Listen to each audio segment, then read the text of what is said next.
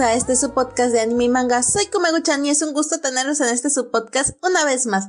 Espero que se encuentren de lo mejor. Les mando saludos a todos mis preciosos bebés de luz donde quiera que se encuentren escuchándome. El podcast de hoy se dedicará a la segunda temporada de Shingeki no Kyojin. Porque en podcast pasados ya habíamos hablado de forma bastante amplia de la primera temporada, por lo que traemos la misma mecánica por lo que abarcaremos a grandes rasgos lo sobresaliente de esta temporada, por lo cual solo me queda dejarles una alerta de spoiler antes de dar inicio. Y una vez dicho esto, no tenemos más la intro y comencemos.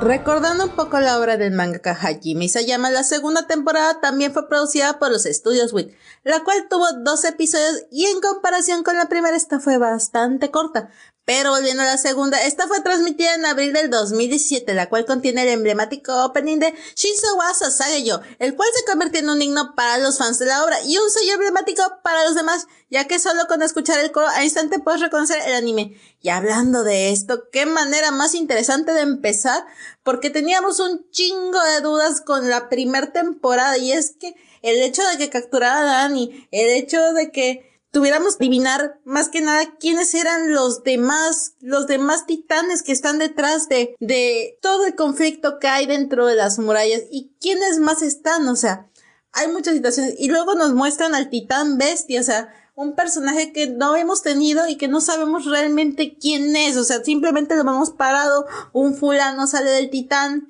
o sea, nos quedamos con cara de qué show. Claro, para esto, eh, primero empieza con que, bueno, ya tenemos a Annie, tenemos un chingotitán metido en las paredes que hace esto. Hay muchas dudas, empieza a entrar lo que es el culto, que este tipo de religión que tiene como que ciertas verdades escondidas y que Hanji habla con este dichoso pastor Nick para tratar de averiguar qué es lo que está pasando, porque realmente hasta cierto punto hay muchas dudas acerca de qué demonios hace un titán dentro de las murallas.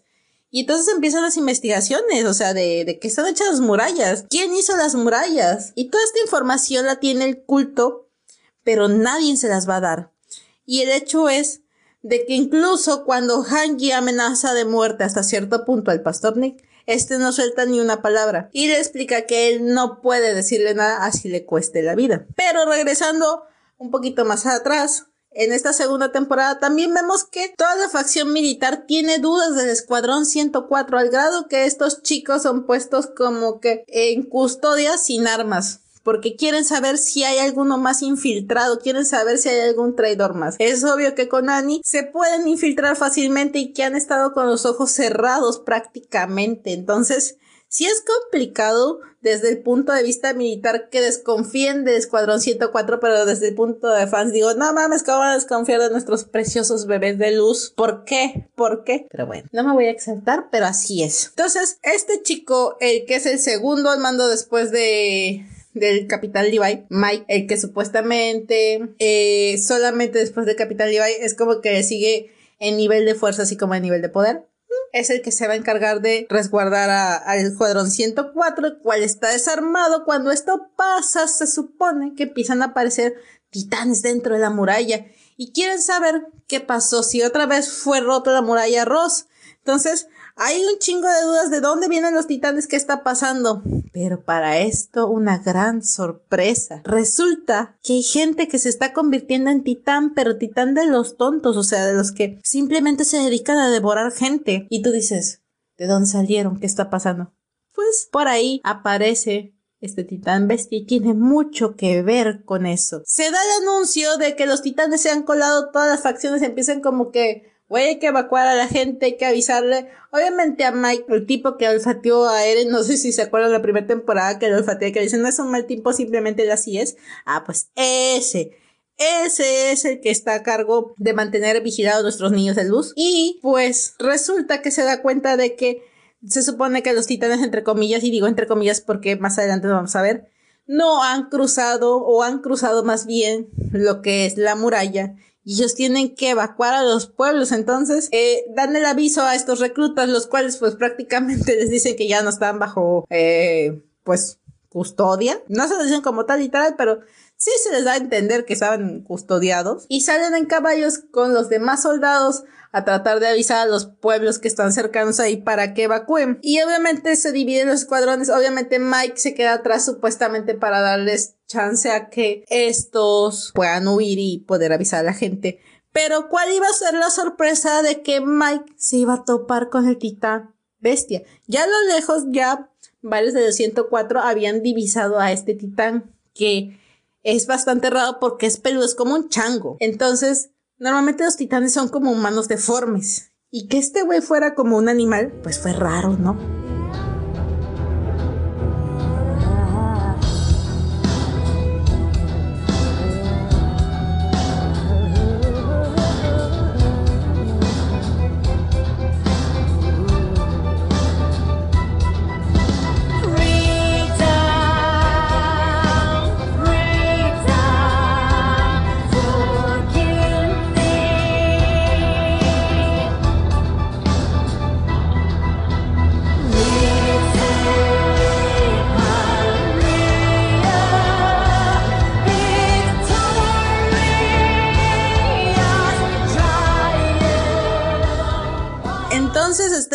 Pues va a enfrentar a este titán raro. Bueno, más bien va a enfrentar a los demás titanes que andan alrededor y ve que este titán raro, bestia, medio changuito, anda caminando así como que sin ton ni son, así como que yo ando en mi pedo, yo ando disfrutando del paisaje. Y lo primero que piensa es un excéntrico.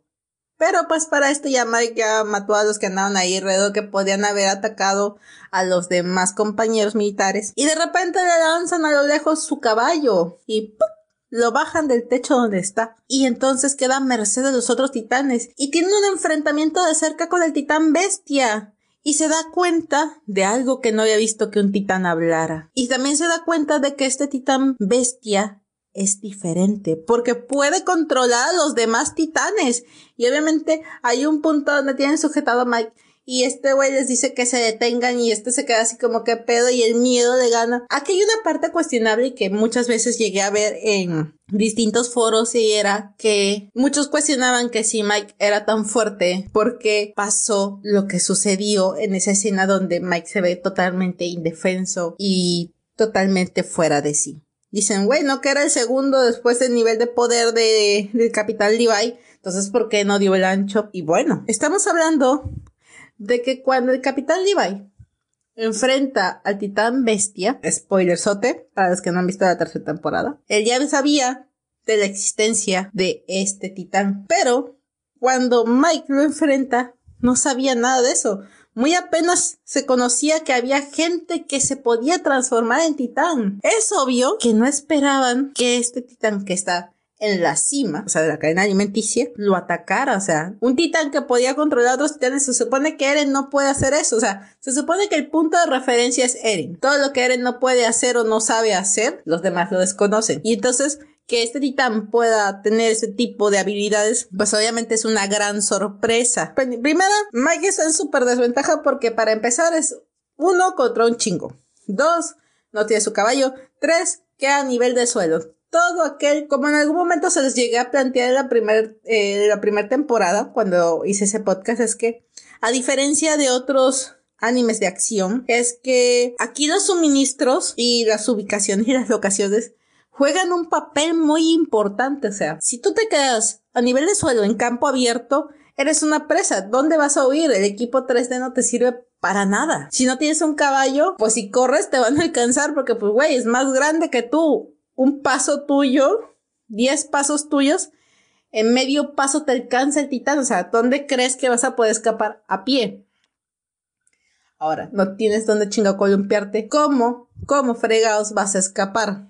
Entonces, la situación de Mike es muy penosa. Y luego se enfrenta con el güey que está en la cima, o sea, con el titán bestia. Era lógico que le iba a ganar el pánico, era lógico que iba a ser un humano. Y me encanta esa parte, porque en ningún momento a Mike lo glorifican y lo hacen ver como el super soldado. Es un humano que va a morir y que obviamente tiene miedo. ¿Quién chingado su santo juicio quiere morirse de esa manera tan fea? Es obvio que tiene pánico. Y cuando el titán bestia le habla y le cuestiona que si no puede hablar o qué pedo, este se queda en un estado de shock y obviamente entre el miedo le sale un grito y este en burla así como de, ah, no, que no hablabas. Y le retira el equipo 3D y obviamente con esto lo deja totalmente indefenso a merced de la manera tan cruda en la que representa la muerte de Mike quiere decir que tú podrás ser el soldado más habilidoso, pero en un punto donde tú tienes las desventajas vas a valer cacahuate. Claro, a menos de que seas uno de esos personajes que se vuelven titán, entonces pues no, ¿verdad? Bueno, tal vez sí, pero o a menos de que seas el capitán Levi, que más adelante sabremos por qué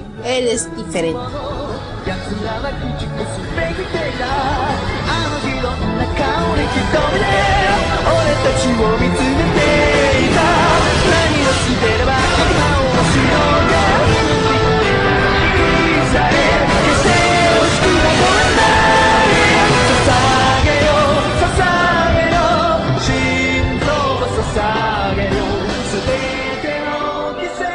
Pero bueno, ese no es el punto. El punto es que Mike es un personaje estándar, es un personaje que tiene habilidades estándar dentro de la línea de poder. O sea, sí está arriba, pero sigue siendo un humano, sin habilidades especiales, sin dones especiales, sin sangre, sin linaje especial.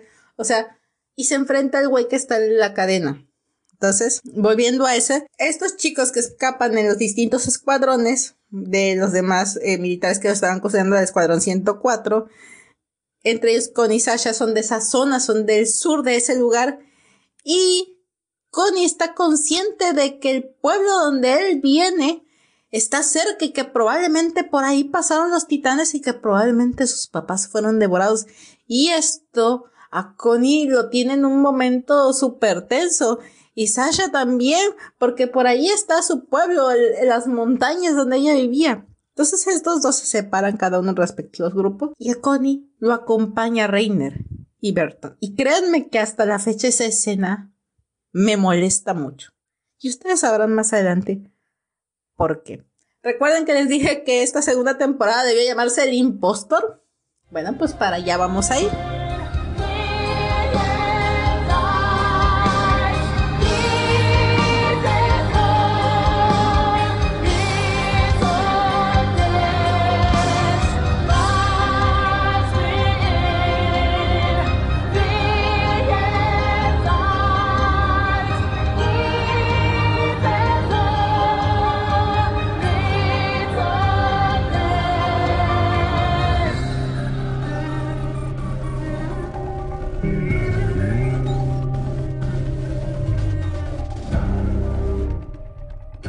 Pues sí. Entonces se va Connie con Reina y Berto y otro de los superiores por un lado y Sasha con los demás superiores se va con el otro lado y obviamente tratando de avisar a mayores pueblos posibles. Entonces, obviamente Connie se va directamente a su pueblo, se da cuenta que las casas están destruidas y no encuentran a nadie y entonces lo primero que piensan es, güey, no mames, se los comieron, pero entonces eh, los demás dicen, güey, no hay rastro de sangre, ¿cómo chingado pueden pasar por aquí los titanes a hacer todo lo que normalmente hacen, que es matadero de gente, y simplemente que no haya rastro? Y entonces empieza una idea bastante idealista, si quieren, bastante soñadora, de que probablemente la gente escapó, pero uno de los superiores se da cuenta de que los caballos siguen atados.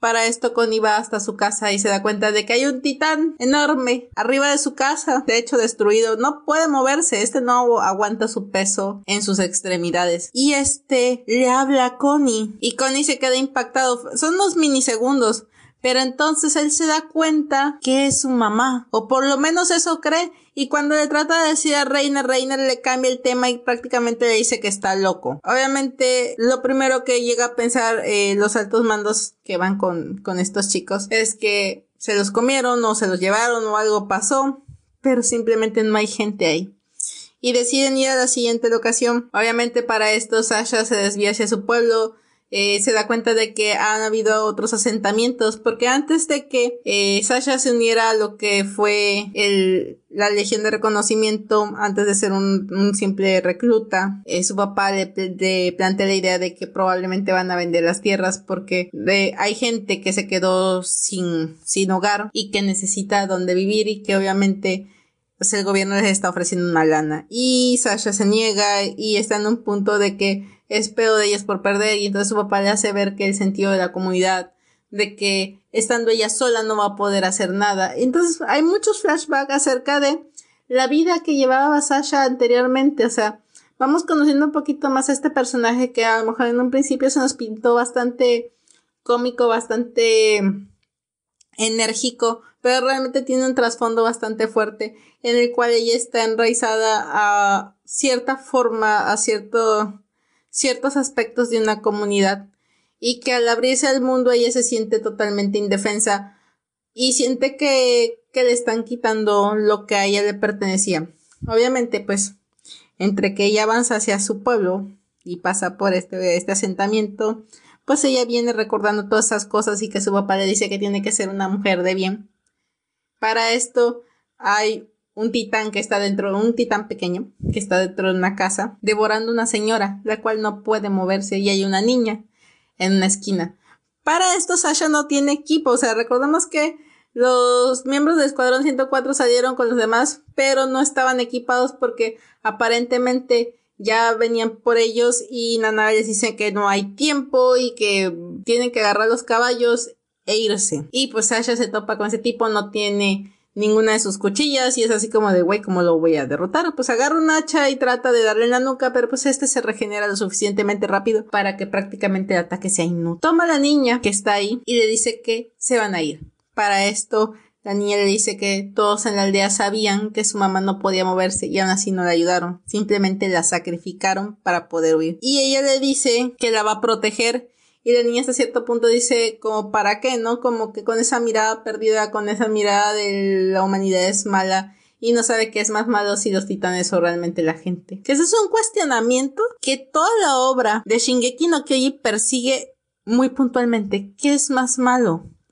un monstruo que aparentemente no tiene conciencia como son los titanes, o el ser humano que hace las cosas conscientemente y sabiendo lo que va a hacer y aún así realizándolas sin tener ningún remordimiento. Entonces, son dos puntos bastante fuertes, o sea, yo siento que por eso la trama maduró bastante, porque empieza a tomar puntos que por lo regular un shonen no los tomaría, por lo menos no de manera tan puntual. Y esto lo viene haciendo más la demografía del seinen porque obviamente va dirigida a gente un poco más grande. Entonces, que desde la segunda temporada prácticamente te vengan planteando ese tipo de situaciones te hace crear ciertos cuestionamientos acerca de la falsa moralidad de la gente y de cómo sale a la luz su verdadera naturaleza. De alguna manera, Sasha se las apaña para enfrentar a ese titán. Le dice a la niña que corre y que en algún momento va a encontrar a alguien que la va a ayudar. Para bien o para mal, esta niña encuentra a quien la ayude y, oh sorpresa, una de las personas que la ayuda es el papá de Sasha. Justo cuando Sasha logra dejar ciego al titán y salir corriendo. La niña regresa con el, con el papá de Sasha. Obviamente él no sabía que su hija andaba ahí. Y le dice que todavía hay alguien que está en peligro y el papá regresa y se da cuenta de que su hija ha crecido y que ahora es una persona de bien. Y este encuentro es muy muy bonito. Y hasta cierto punto eh, la situación no tiende a ser excesivamente melosa, no tiende a ser excesivamente sentimental, pero eh, contrapone muy bien los sentimientos de pérdida de Connie. O sea, está bastante equilibrado por lo menos ese episodio en cuanto a las sensaciones. Ya saben que Shingeki nos Kyojin nos va a mandar hasta arriba y nos va a mandar hasta abajo en cuanto a emociones, pero es normal. Es un anime que eh, va a tener muchas emociones porque hay muchos sentimientos, porque hay distintos puntos de vista de cada una de las personas, de cada una de las facciones de la milicia y obviamente de la gente dentro de los muros, porque también Recordemos que hay distintas clases sociales. Entonces, estos huyen a un castillo más o menos abandonado. Ahí supuestamente van a pasar la noche porque pues se supone que entre comillas en la noche los titanes no avanzan sin el sol, pero sorpresa, hay luna llena y el titán bestia con su poder logra comandar a estos eh, titanes a que vayan a atacar ese lugar. Y en esto va a surgir una verdad que por lo menos yo cuando lo vi la primera vez no me lo esperaba. Y este es que Ymir es un titán cambiante es como Eren, es el titán mandíbula. Entonces, sí, de primer momento no, nos saca de onda porque es un personaje que no había sido tomado muy en cuenta. Que había sido como que sí aparecía en ciertas ocasiones cuando salía Krista a la luz, pero nada más. Para esto, Eren, mi casa, Levi y Hanji hablan con el pastor Nick y este les dice que solo hay una persona que les puede revelar los secretos o que está autorizada a dar los secretos del culto y este es un miembro de la familia Reis, que son los verdaderos eh, gobernantes, por así decirlo, y que el rey actualmente que está es un rey falso. El rey Frix no es realmente el rey. Y entonces ahí empiezan muchas situaciones de conspiración de qué está pasando. Realmente nos han visto la cara de estúpidos a todos porque es lo que estamos peleando, qué es realmente lo que está causando toda esta situación. Y obviamente la chica que dicen que tiene esta información, esta hija o esta heredera de esta familia Reis, es nada más y nada menos que Krista, la más pequeñita, la que se parece a Armin, la niña rubia, la que tenía un chingo de miedo cuando Erwin los cuestiona si se van a unir a la legión o no. Entonces, que la amiga de Krista sea un titán cambiante, si te quedas como que... Y obviamente van a salir dos cuestiones alrededor de este capítulo. Una, que Ymir es un titán. Y dos, que Krista es una raíz y que no se llama así, que se va a llamar historia. Pero bueno, para esto los que son de la milicia más avanzados, los superiores, ya están muertos. Prácticamente queda nuestro escuadrón 104 a merced de ellos. Y es así como que ya valimos, verga. Pero Ymir decide lanzarse a pelear. Porque como en algún punto Krista o Historia lo dice, y Mir fácilmente con su poder pudo haber escapado y abandonado, pero sin embargo, esta se queda, no por los demás, sino por historia. Entonces, obviamente, todos se sorprenden, pero ya empezamos a ver las actitudes de Reiner y de Bertolt. Y nos empezamos a dar cuenta de ciertas conversaciones que empiezan a tener entre ellos y nos empieza a dar muchas pistas que a lo mejor en algún punto de la primera temporada no habíamos atado correctamente. Para esto, eh, prácticamente Ymir es derrotada, Reiner lo había atacado un titán. Supuestamente tiene una herida, y digo supuestamente, porque después se van a dar cuenta de otra situación. Entonces llega la compañía de Eren, Mikasa y Hanji y tratan de rescatar a Krista o Historia. Y esta de Ymir está totalmente herida, perdió una pierna, la rescatan, rescatan a Reiner, Bertolt, Con y todos los demás y suben al muro. Para esto ya hay una duda, hay una situación, hay una teoría y esta la aporta Armin, porque Armin a lo mejor en un principio creíamos que iba a ser el niño X, el amigo nada más, pero no, Armin es una mente increíble, es súper inteligente. Y das por decirle lisonjas a este personaje, pero realmente el crecimiento que tiene cuando Armin pierde ese miedo eh, fundamentado en que no es habilidoso físicamente y se empieza a centrar en sus cualidades intelectuales, realmente este personaje crece y despega bastante. Se nota la diferencia desde el episodio 1 hasta el último episodio realmente. Obviamente no se vuelve un ser increíble y todopoderoso y que no, pero sí se ve la madurez y se ve el cambio, todas las situaciones que lo han causado. Pero volviendo a la teoría de Armin, este ya descubrió que Annie no actuó sola y que tiene otras personas más. Y esas dos personas son Bertolt y Reiner. Ellos son los impostores, pero no están totalmente seguros, así que no los pueden encarcelar. Entonces, la idea es llevarlos a el sótano, bueno, no el sótano, sino a una cárcel subterránea, así como quieren hacer con Annie, para evitar que esto se transforme. Obviamente, cuando esto sucede, están arriba de la muralla y pues ya se imaginarán lo que ocurre.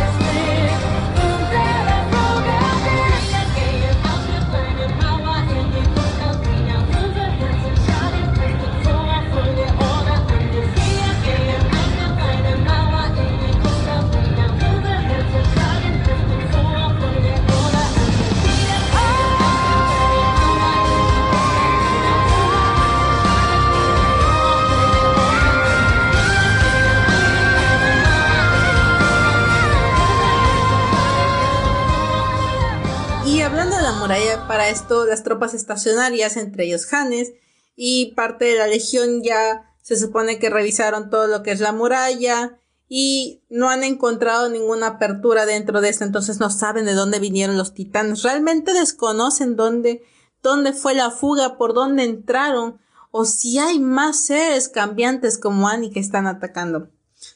Para esto, eh, Ymir está inconsciente y Reiner se acerca a Eren y le dice, yo soy el titán acorazado y Bertolt es el colosal y vamos a llevarte, ven con nosotros. Y Eren así con cara de, vaya, estás chiflado, yo no te hago caso, yo no te creo. Para esto, Reiner insiste, insiste y trata de convencerlo. Mikasa se da cuenta de la situación, ataca a Reiner y a Bertolt. Desafortunadamente falla de intentar asesinarlos y se transforman, cada uno en su respectivo titán.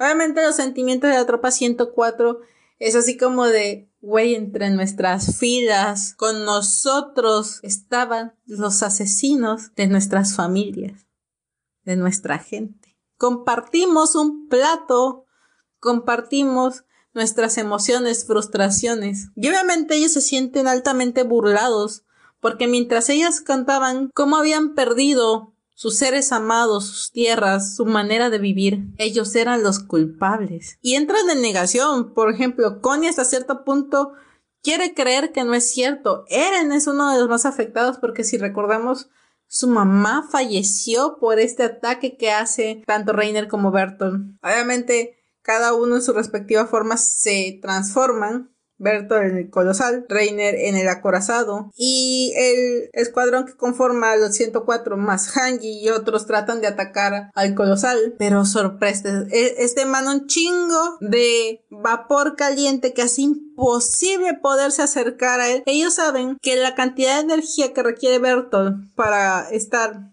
transformado en titán colosal es muy demandante y se han dado cuenta por lo que ha sucedido con Eren, de que ciertas transformaciones lo agotan. Entonces están esperando que este se agote, pero sin embargo, Bertolt quema su propia carne para seguir produciendo vapor para evitar que esta gente se acerque. Y obviamente para que Eren enfrente a Reiner solo, porque claramente creen que Reiner va a ganar de manera fácil. Y obviamente Eren no se los va a dejar, porque en algún punto de la trama Hannes dice que a lo mejor Eren nunca ha ganado una batalla, pero jamás ha retrocedido, jamás se ha dado por vencido, pese a que no tiene esa increíble fuerza ni esa determinación ni esa inteligencia. Pero es una persona testaruda y se va a negar a perder. Entonces, eh, Reiner se enfrenta a Eren en sus eh, formas titánicas y mi casa y los demás tratan de cortar a Reiner y es imposible porque prácticamente tiene endurecido todo el cuerpo y hay un punto donde Eren está dominando a Reiner pero el titán colosal se deja caer sobre él. Para esto ya agarraron a Ymir y, se, y, la tomaron como, pues no sé si decirlo como un rehén, pero se la llevan y quieren llevarse ahora a Eren. Y cuando cae el titán colosal, Eren queda inconsciente y Reiner se los lleva a todos. Eso incluye a Bert. Y obviamente esto escapa. Para esto todos los demás están inconscientes, eh, prácticamente queda inhabilitada la tropa, Hanji está quemada, está en el suelo, o sea, y obviamente en lo que llegan los refuerzos pasan cuatro horas y mi casa despierta y se da cuenta de que ha pasado mucho tiempo y que la vez que la titán hembra capturó a Eren pudieron recuperarlo porque fue al instante, pero esta vez para empezar el capitán Levi está lastimado por una imprudencia que hace mi casa, que ya ustedes ya lo vieron de seguro en la primera temporada, pero pues y prácticamente no hay manera, entre comillas, entre miles de comillas, de alcanzar a, Eren. Para esto Hannes les dice que tienen que tener voluntad porque Eren no se va a dar por vencido. Obviamente se organizan, eh, viene Erwin con los demás regimientos, con los estacionarios, con la policía militar, para tratar de ir a buscar a Eren porque Eren no es un soldado que se van a dar el lujo de perder. Entonces, el plan prácticamente es acorralar a estos titanes, a Bertolt y a Reiner, y tomar de regreso a Ymir y a Eren. Sobre todo a Eren, porque a Ymir todavía no saben de qué lado está. Historia trata de convencerlos de que Ymir está de su lado y de que ella prácticamente fue secuestrada por estos. Obviamente hay una situación en la que eh, prácticamente se nos revela la verdadera identidad de Reina y Bertolt de que vienen de fuera de los muros, de que consideran a los que están dentro de los muros como pues simples demonios. Y se dan cuenta que Ymir también viene de afuera y que Ymir era un titán como los otros sin conciencia y que atacó al que era poseedor del poder del titán mandíbula y se lo comió en su forma humana. Y por eso ella regresó a su forma normal. Y ahí se establece una verdad que no teníamos y es que la manera de ser un titán cambiante o obtener el poder de alguien es comiéndotelo. Y obviamente esto deja muchos cuestionamientos dentro de Eren. Y Eren entre que está preocupado por la situación porque sabe que muchos de los soldados van a morir porque otra vez lo capturaron y todas estas situaciones lo atormentan. Él no sabe qué hacer y trata de ganar tiempo en lo que la legión llega. Para esto, Ymir se va del lado de Reina y Bertolt porque prácticamente estos dos le dicen que no hay futuro dentro de las murallas porque van a regresar a destruirlos y a eliminarlos y que así como vinieron ellos van a venir más. Y obviamente esta situación y me dice, güey, ¿qué voy a hacer dentro de la muralla? Pero empieza a pensar en historia y quiere que vayan a buscarlo y entonces los convence de que ella va a estar de su lado si van por historia. Y obviamente Eren pues trata de luchar contra esto. Está en una situación bastante precaria porque están dentro de un bosque y están rodeados de titanes y el titán de Reiner es bastante lento y el de Bertolt no sirve para avanzar grandes distancias, porque a pesar de que es descomunal, no puede mantenerlo por mucho tiempo, y el titán de Ymir pues es demasiado pequeño, podría escapar solo, pero no con los demás, o por lo menos es lo que se establece. Para esto, Erwin ya tiene lo que es el contraataque y van hasta donde está Eren y tratan de rescatarlo. Para esto Reiner entra otra vez en tensión, se transforma en el colosal, trata de ocultar a, a Ymir a Bertolt y a Eren dentro de su propio cuerpo, trata de llevarlos consigo, pero obviamente Erwin hizo una táctica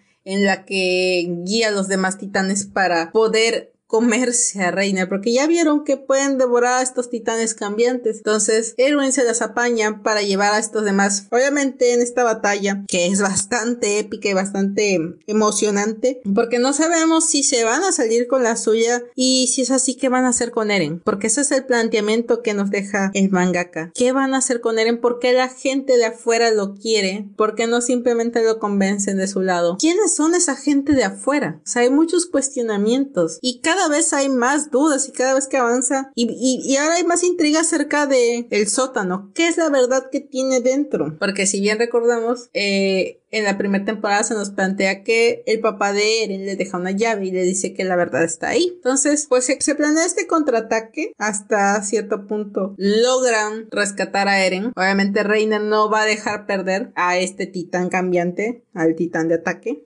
no va a dejárselo a Eren, y empieza a lanzar titanes para ver si estos se lo comen y poderse llevar a otro a otro recipiente. Para esto aparece la titán que devoró a su mamá. Y es una situación bastante chocante porque hay muchos heridos en el suelo, entre ellos Jean, entre ellos Armin. Erwin perdió un brazo. O sea, prácticamente la situación es mala. Mala totalmente. Y pareciera que todo iba mal o todo iba a estar mal. Y Hannes trata de proteger a estos chicos y es devorado por la titán que se comió anteriormente a la mamá de Eren. Y es una escena tan cruel, tan dura, pero tan increíble. O sea, ya nos habían dado la batalla de Eren contra Reiner que fue como que los sentimientos a tope, todo que dan. Y luego nos dan la muerte de Hannes y la ira de Eren porque en ese instante en que Hannes es, es capturado por esta titán, Eren trata con todas sus fuerzas de transformarse y por más que muerde su mano no lo logra y él no entiende qué es lo que está pasando y otra persona va a morir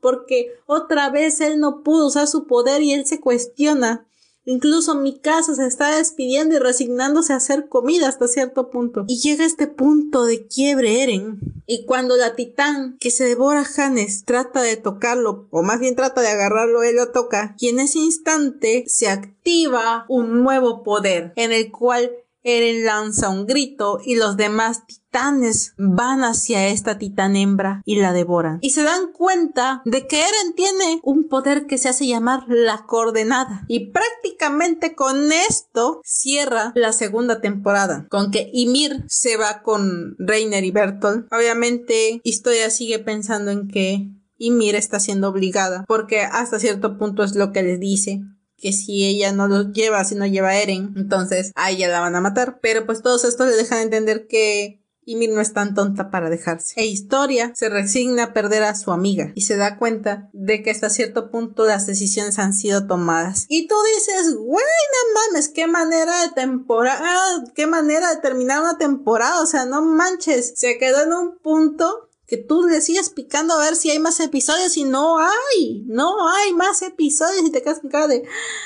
güey, la tercera va a estar buenísima. Por lo menos es la sensación que en ese instante te deja cuando lo estás viendo.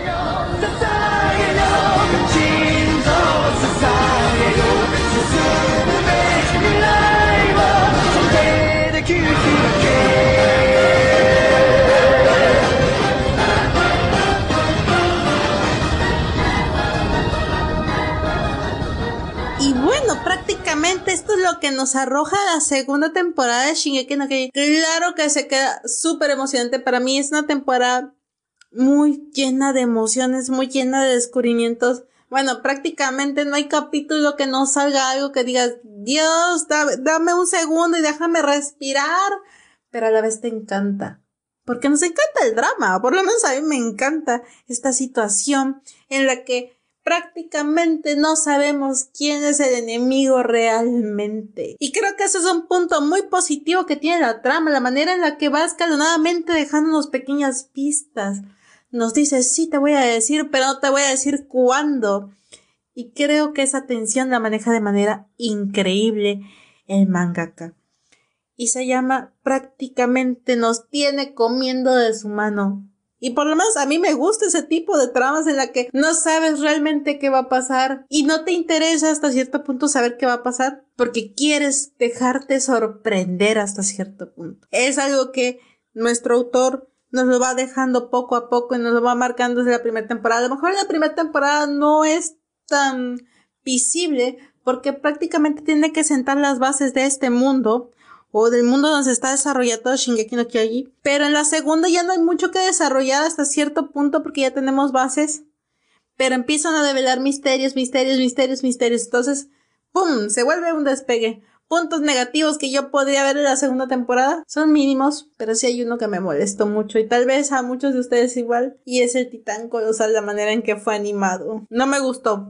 Sinceramente, el uso del CGI no me gustó. Sí se ve impresionante, sí, pero no se ve de una forma que sea orgánica conforme a lo demás de la animación. Entonces sí es un poco incómodo de ver. O sea, la escena, el momento está bien trabajado, pero esa animación no sé si fue para mejorar, tal vez yo no sé de eso, pero siento que desentona y hasta cierto punto le corta ese drama que tan afablemente nos había dado el autor. Porque la pelea de Eren y Reiner, chulísima. Porque el punto de Hannes, Eren, mi casa, increíble.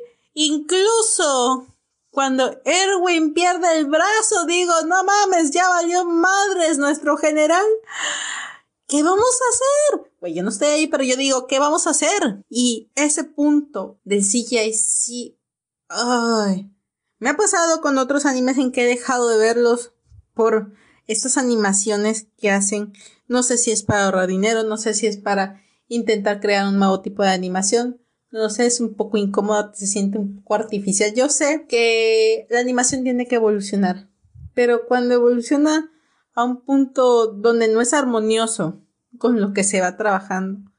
Nos quedan obras un poco extrañas. ¿Por qué Shingeki no Kyojin sigue teniendo ese éxito? Porque es tan bueno el trama, es tan buena la historia, que puede tener mal CGI o puede tener un CGI raro y aún así la trama rescata de una manera increíble esta obra que nos vale madre, sinceramente. Pudieron haberlo hecho de dos palitos y nos hubiera valido madres el titán colosal mientras la historia se siguiera contando y se siguiera viendo. Porque esos offs que tiene, eh, eh, esos temas, esa musicalización que acompaña las escenas importantes como la muerte de Nanabe, la desesperación que tienen los superiores cuando son atacados en ese castillo, la manera en que se ve su propia humanidad, porque al final, como siempre he dicho, nadie quiere morir. Al final, Shingeki no Kyojin trabaja excelentemente la muerte, la desesperación, la tragedia, sin volverlo algo idóneo, algo que todos quieren presentar, no es cierto. Todo mundo está aterrado y nadie quiere vivir esa situación. Incluso la legión no es vanagloriada como los héroes, sino son como llamados los locos. Solamente ellos van y se suicidan porque así es el contexto que la gente que vive dentro de los muros los tiene. Pero como en algún punto de la trama, Armin lo dice, que para destruir un monstruo tienes que convertirte en uno igual, que sea capaz de perder y sacrificar todo. Porque eso es Erwin. Erwin tiene una psiquis muy pesada, muy diferente a los demás miembros de la Legión, y por eso está en el puesto que está, porque se ha parado en una pila de cadáveres para poder avanzar hacia la verdad. Y realmente le pesa. Y conforme vamos viendo los episodios nos damos cuenta de que Erwin también es humano. Pero, sin embargo, tiene una ambición más allá y eso se nos va a plantear en la tercera temporada. Pero volviendo a la segunda, güey, los puntos importantes, los puntos claves de la obra, la manera en que se presenta el impostor, los sentimientos de traición, el saber que la situación que está enfrentando la gente dentro de los muros es causante de gente que tú creías que eran como un hermano. Es increíble. Yo les puedo decir que si ustedes me preguntan qué temporada para ti está mejor, sin menospreciar ninguna otra, creo que la temporada que volvió totalmente fans a las personas fue la segunda. Porque no solo nos dio este opening que se volvió un himno, sino que nos dio también esta trama, e, estos traidores, este sentimiento de estar a merced y no saber qué va a pasar. Porque sí, la primera fue sangrienta más no poder. Pero no teníamos apego con tantos personajes. A lo mejor nos daba un poquito igual perder algunos. Desde el primer episodio, o sea, sí fue difícil ver la muerte de Carla, pero sinceramente a mí no me dolió. ¿Cómo le dolió a Eren? Pues de cuánto. O sea. Pero cuando vemos la muerte de Hannes, por lo menos a mí esto se me erizó la piel. Porque ves la impotencia de todos, el miedo que está en el campo. Realmente te das cuenta de que no es solo irse a hacerse los chulos en un caballo y ponerse el equipo tridimensional. Realmente están sacrificando su vida, sacrificando su corazón. Y ese tema, ese opening que se vuelve un himno que realmente representa muy bien esa esencia de, de la legión. ¡Wow! No tengo palabras para describirlo. Si me dijeran, ¿En qué punto de la trama yo me vuelvo fan? Te diría yo en la segunda, güey. Y ya, de ahí no hay retroceso, no hay. Por lo menos, no desde mi punto de vista. Y creo que para todos los que estén escuchando esto, probablemente compartan ese sentimiento conmigo porque, wow, es, es un Seinen, es este híbrido que nos trajo un poco de emoción y nos despegó hasta cierto punto de lo que ya venía ofreciéndonos la animación lo que ya nos venían ofreciendo. Sí ha habido animes importantes, interesantes, pero después de Naruto no había habido otro boom que abarcara de esa manera el globo. O sea, Shingeki no Kyojin cruzó el fanatismo que había en Japón y lo volvió parte de los demás países. Y es interesante porque antes de ese tal vez se llegó a, a visualizar y ese fue tal vez Tokyo Ghoul, pero no fue tan descomunal. O sea, después de Naruto pasa Tokyo Ghoul, pero no fue tan descomunal como fue Shingeki no Kyojin. Shingeki no Kyojin marcó una nueva pauta para los fans. Y sí, muchos se quejan de que el fandom, que esto, que el otro, pero al final del día esas emociones, esos, esos sentimientos positivos, negativos, conforman la grandeza de un mangaka, porque al final es parte de esa esencia que nos regalan. Y si ellos no hicieran obras tan increíbles, si no nos hubieran dado cosas como Ted No, como Naruto en su momento, como Shingeki no Kyoji, como Dragon Ball, como Yu Yu Hakusho, o sea, no seríamos los fans que somos ahora y que disfrutamos con tanto apego y con tanto sentimiento estas obras increíbles. Y yo creo que todos ustedes estarán de acuerdo. Y espero que les haya gustado este segundo episodio de Shingeki no Kyojin. Espero me acompañen en la tercera parte. Ya saben que me encanta hablar con ustedes un chingo y estar hable y hable, hable y hable acerca de todo lo que está pasando, lo que para mí es importante. Y obviamente resumir y rescatarlo porque estamos en esta cuarta temporada que es la parte final. Y obviamente hay muchas situaciones que a lo mejor vimos y que ya no recordamos y que ya no queremos volver a verlo, no porque no queramos, sino porque a lo mejor nos está comiendo el tiempo porque somos estudiantes, somos trabajadores, tenemos un chingo de actividades y esta pandemia nos trae un poco locos en cuanto a actividades y el tiempo es algo que no sobra. Pero espero que me acompañen en una tercera parte. Aún no sé si lo voy a hacer completa o si lo voy a dividir en dos partes. Así que, cual sea de las dos formas que lo haga, espero que me acompañen. Les mando un beso enorme y espero que estén súper, súper, súper bien. Les mando todo mi amor, mis preciosos bebés de luz, siempre acompañándome. Gracias a todos ustedes por regalarme su tiempo.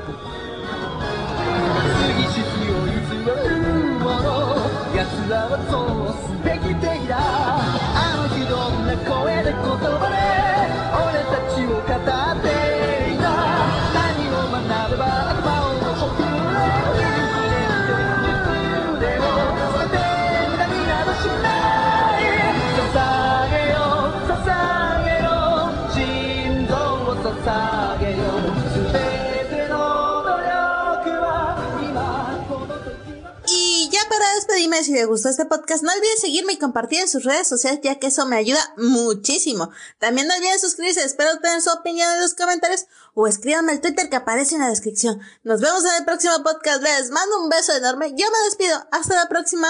Arigato gozaimasu.